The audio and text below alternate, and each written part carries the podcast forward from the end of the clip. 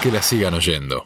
Para contextualizar un poco, Argentina, vísperas de la década infame, presidencia de Hipólito Yrigoyen previo al primer golpe de Estado del país en 1930 que ejecutó Evaristo Uriburu.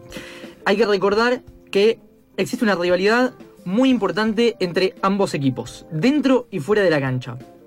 El historial estaba a favor de Uruguay. Habían jugado 12 partidos, había ganado 6, había empatado 3 y había perdido otros 3 con Argentina. Recordemos que Uruguay venía a ser campeón de los Juegos Olímpicos de París de 1924 en lo que se llamó campeón de los Juegos Olímpicos de Fútbol, que fue cuando la FIFA decide, eh, como dijo el Croc en su última columna, decide sacar al fútbol dentro de los Juegos Olímpicos para hacerlo eh, más profesional y agregar jugadores, eh, digamos, que no sean amateur. Y se hace la primera final de los Juegos Olímpicos de Fútbol en Ámsterdam de 1928, en el que le gana la final a Argentina. Es decir, gana el 24, gana el 28 contra Argentina. Y bueno, y Argentina fue subcampeón en el 28, pero le gana a Uruguay en el sudamericano, lo que ahora sería la actual Copa América, le gana a Uruguay la final. Recordemos que era un mundial en el que no había eh, eliminatorias que clasificaran al mundial, es decir, estaban todos invitados. Todos los que estaban afiliados a FIFA estaban invitados. ¿Qué pasaba? Los 200 su- equipos. No, no había, no había tantos. Estamos hablando año 1930. Eh, los equipos eh, sudamericanos automáticamente dijeron que sí, Brasil, Bolivia, Perú, algunos más, pero, pero, ¿qué pasó? Eh, año 30, crisis eh, del 29, caída de Wall Street y lo que había dejado la Primera Guerra Mundial, los países de Europa no querían gastar tanta plata que llevaba más o menos un mes ir en barco hasta cruzar todo el Atlántico. Dijeron, nosotros no queremos, no queremos, no queremos. Hubo bastante pelea, de hecho, hay algunos países que automáticamente porque no les dieron la sede decidieron bajarse del mundial, como el caso de Suecia, Hungría, Italia, España y Holanda. No le des ideas a Angelici. Par- partamos de la base de que eh, ya es extraño que el primer mundial de la historia se haya jugado en Sudamérica, ¿no? Te iba a preguntar Sí. eso, ¿por qué se jugó en Uruguay? ¿Se Bueno, lo- sí, lo que, lo que estuve leyendo es que Uruguay se propone como sede, primero porque era una de las potencias en fútbol, por lo que habíamos dicho antes, y segundo porque había dos puntos. El primero era que se cumplían 100 años de la constitución de Uruguay, o sea, del origen de la constitución de Uruguay. ¿Y a quién le importaba? O sea, Y segundo, porque al ser Uruguay una sede Sí. en donde eh, había muchísima eh, potencialidad futbolística, querían hacer un estadio mundialista en Uruguay. Entonces aprovecharon como para hacer la sede ahí. Pero Obviamente había- hubo muchísimas quejas. Habría que llamar a. Chitaini, ¿no? Había alguien de Uruguay metido en la FIFA o algo así, porque si no, ¿qué El le presidente, era hace fran- 100 años el presidente era- francés. Bueno, pero ten en cuenta que Uruguay era una potencia. Está Uruguay bien. era una potencia mundial. Bien. Ese fue uno de los primeros casos. Para mí en ese año Uruguay tenía 3 millones de habitantes. Viste que siempre tiene 3 millones. sí, sí, sí. No, y la, No, otra cuestión, no, y la otra, y la otra cuestión es que Europa estaba muy devastada. Claro. eh, y Sudamérica era un, era un buen lugar para, para embarcar. Eh, bueno, al final, eh, digamos, los equipos sudamericanos amenazan con desafiliarse de la FIFA porque se habían bajado todos europeos y dicen, bueno, listo, ok, va Francia, que, que esto es increíble porque Francia termina yendo porque el presidente de la FIFA los obliga a ir, no tenía ni siquiera entrenador y, y van igual, como bueno, hay que, algún europeo tiene que ir y se suman eh, Bélgica, Yugoslavia y Rumania. Son los cuatro europeos que van. Bueno, eran 13 equipos. Ya empezamos con un número muy polémico. raro. Bastante polémico. Eran dos, eran, perdón, una zona de 4 y 3 de 3. Clasificaban los primeros de cada grupo, semifinal, final. Bueno, un- rápidamente el camino de cada uno. Argentina gana todos sus partidos, al igual que Uruguay. Le gana 1 a 0 a Francia. Te interrumpo un segundo. Sí. Imagino el bolillero, ¿no? El sorteo de los grupos. Aparte, 1 de 4. Es una cosa espectacular. Y 3 de 3. Bueno, Argentina le gana a Francia 1 a 0 en un partido en que el árbitro lo suspende 9 minutos antes sin darse cuenta. Los jugadores van al vestuario y le avisan al árbitro que se equivocó y hacen volver a los jugadores a jugar los 9 minutos que faltan. El partido queda 1 a 0. ¿Es el primer bar de la historia? Bueno, cosas muy raras. Eh, 6 a 3 con México y 3 a 1 a Chile. Y Uruguay le gana 1 a 0 a Perú y 4 a 0 a Rumania. En las semifinales se da un doble 6-1. Argentina le gana a Estados Unidos 6 a 1 y Uruguay 6 a 1 a Yugoslavia. Hermoso. Un detalle muy divertido es que había 15 árbitros. 11 eran uruguayos. y hay algo mejor, que es que el árbitro que dirige Argentina contra México era el entrenador de la selección de Bolivia. Fantástico. Fantástico. Exactamente. Lo tuve, lo investigué el dato y es cierto. Saucedo, el entrenador de Bolivia, fue quien dirigió ese partido. Se parece al torneo que organizaba yo eh, en el barrio. Una cosa espectacular. Vamos específicamente a la final. Recuerden esta cuestión que es fundamental, que es la violencia que había y la rivalidad que había entre Argentina y Uruguay. Era tanto dentro como fuera de la cancha. La final fue disputada en el Estadio Centenario de Montevideo para 93.000 espectadores. Eso fue el número que se aproxima. El resultado fue 4-2, le voy a spoiler el final, 4-2 en favor de Uruguay. Argentina ganaba, eh, uno, eh, perdón, perdía 1-0, lo da vuelta 2-1 con gol de Peuchele y Stabile, que fue el, terminó siendo el goleador del Mundial. Y eh, Uruguay lo da vuelta en el segundo tiempo. Una anécdota muy graciosa es que el árbitro, cuando llega, sale a la cancha con dos pelotas. Una era de Argentina y una era de Uruguay. Y claro, y se empezaron a discutir a ver con qué pelota jugaban, se tiró una moneda y aparentemente hay, dos versiones. Leí más que el primer tiempo fue con la pelota argentina y el segundo tiempo con la pelota uruguaya y se dio el resultado. Pero leí una, una versión que decía que era al. No estoy muy seguro. En los tiempos modernos, los mundiales de FIFA, FIFA estamos hablando de PlayStation o Xbox, sí. se juegan un tiempo o un partido con una consola y otro tiempo con otra consola. Real sucede. Mirá. La posmodernidad. Bueno, después se habla mucho que la prensa eh, respaldaba bastante las acusaciones que había entre uruguayos y argentinos. Los uruguayos decían que los argentinos eran unos fanfarrones, que tenían un orgullo desmedido. No y sé en qué se basaba para y decir que le, eso. y Sí, que le somos lo- faltaba lo mejor del mundo. y que le faltaba valentía. Y los argentinos decían que los uruguayos eran unos matones. Esos son los términos que se usaba en la prensa en ese momento. Eh, particularidades de la final, no había árbitro hasta seis horas antes del partido.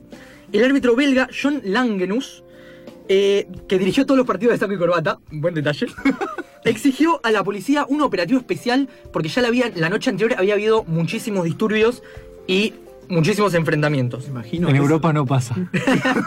Y además eh, pidió que expresamente que haya un barco que lo esté esperando en el puerto de Montevideo para llevarlo a su país de origen, ni bien terminaba el partido. No sabes lo que fue el mundial de Italia, la Italia fascista del 34. Vamos a hablar un poco de eso. Bueno, los jugadores argentinos se habían quejado de los malos tratos recibidos por parte de la policía uruguaya y además por parte de la, ofici- de la afición. Uno de ellos que se quejó fue Francisco Pancho Barallo, el, el, la- el jugador de Boca, que eh, fue superado por Martín Palermo hace poco con la cantidad de goles. Y escuchen lo que decía Pancho Barallo. Se jugó el primer partido y hubo un poquito de, de- de- de- de roce con la gente. Tuvieron algunos jugadores como Monti, Cherro. Y ahí vino los nervios de- del equipo, ¿no? Porque claro, se le agarraron con los, con los argentinos porque sabíamos que eran los- la, la única contra, ¿no? Pero usted no le va a hacer caso a los hinchas. O los, los pingos se ven en la cancha, decía yo. Los pingos se ven en la cancha, decía. Había- Sí, que años más tarde, eh, digamos, él demanda esta cuestión a los jugadores, a sus compañeros, de que no tenían que haber jugado porque estaban eh, con miedo realmente y, digamos, vaya si era justificado porque realmente había cosas insólitas. Eh, el delantero Roberto Cherno, de Boca, se volvió a Buenos Aires después del partido de Francia, el primer partido porque tuvo una crisis nerviosa provocada por la hostilidad del público uruguayo en el partido... Ah, dale. Bueno, Sí, no, no. era, era otro momento. ¿Cómo me gustaría tomarme una máquina del tiempo?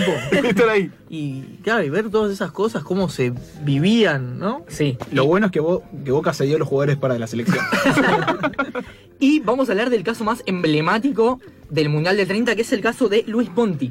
Luis Monti, mediocampista de la selección argentina, eh, en la noche anterior recibe una carta amenazadora en el que le dice que si ganaban al día siguiente, él y su familia pagarían las consecuencias.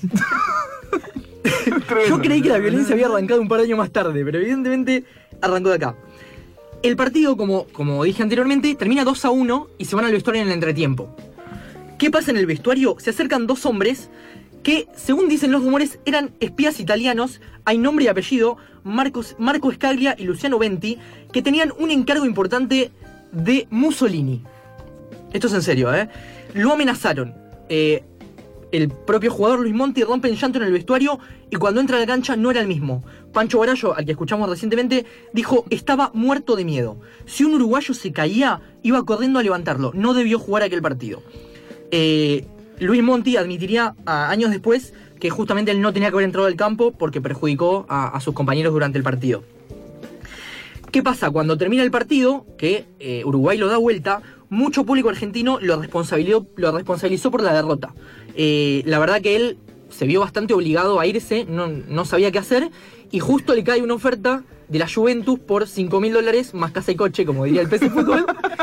y se va a jugar Italia en un, básicamente, en un, en un escape eh, furioso del país en el que no solamente habían responsabilizado el de la derrota, sino que además durante la noche posterior al partido eh, había habido manifestaciones y piedrazos hacia la embajada de Uruguay en Argentina que tuvieron que ser dispersados con disparos de la policía. Ah, bueno. Una especie de, de represión en el año 30, que bueno, era un año bastante eh, ameno para ese, ese tipo de actividades. Si se, ameno no es la palabra, igual.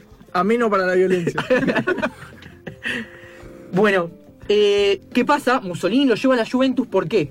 Porque, como saben, en el 34 era el Mundial en Italia y Mussolini claramente quería ganarlo y quería ser eh, potencia mundial, tanto eh, a nivel bélico como a nivel futbolístico. en una época en la cual eh, los, las selecciones estaban compuestas por los jugadores que jugaban en las ligas. Claro, país. exactamente. Bueno, Mussolini eh, finalmente se lleva a, a Luis Monti y se lleva además a Orsi y algunos jugadores más eh, que eran sudamericanos. ¿Qué pasa? Lo llaman eh, a la selección y él juega el Mundial del 34. El Mundial se desarrolló con bastantes suspicacias.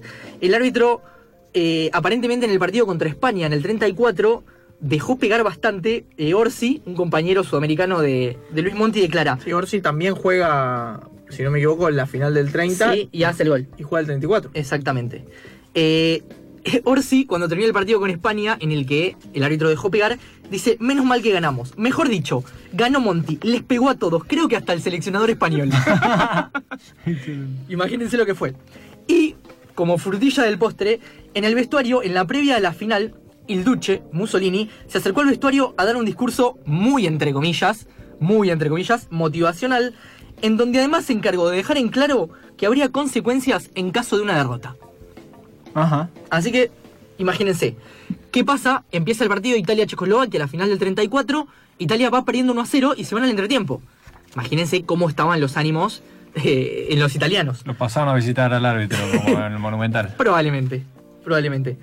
Faltando 20 minutos para terminar el partido, Orsi, justamente el sudamericano, empata el partido y cuenta a Monti que en el festejo le gritaba, nos salvaste la vida. Porque ya se la veía venir bastante complicada.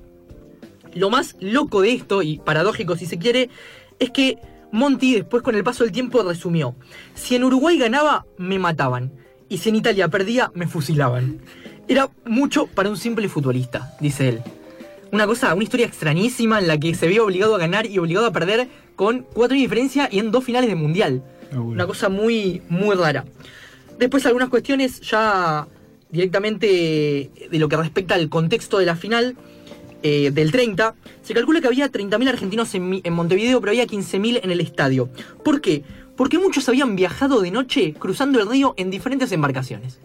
O sea, imagínense hoy cruzar el río de la Plata así, en, en una, en una balsa, en un barquito, en una canoa, en lo que sea.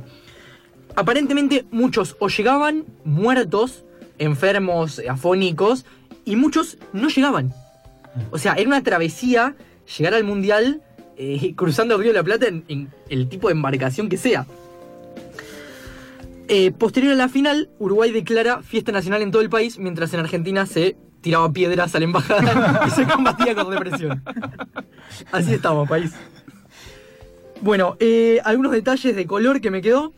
Eh, en el juego entre Brasil y Bolivia, los dos equipos salieron al campo vistiendo camisa blanca. Así que, ¿cómo lo resolvieron?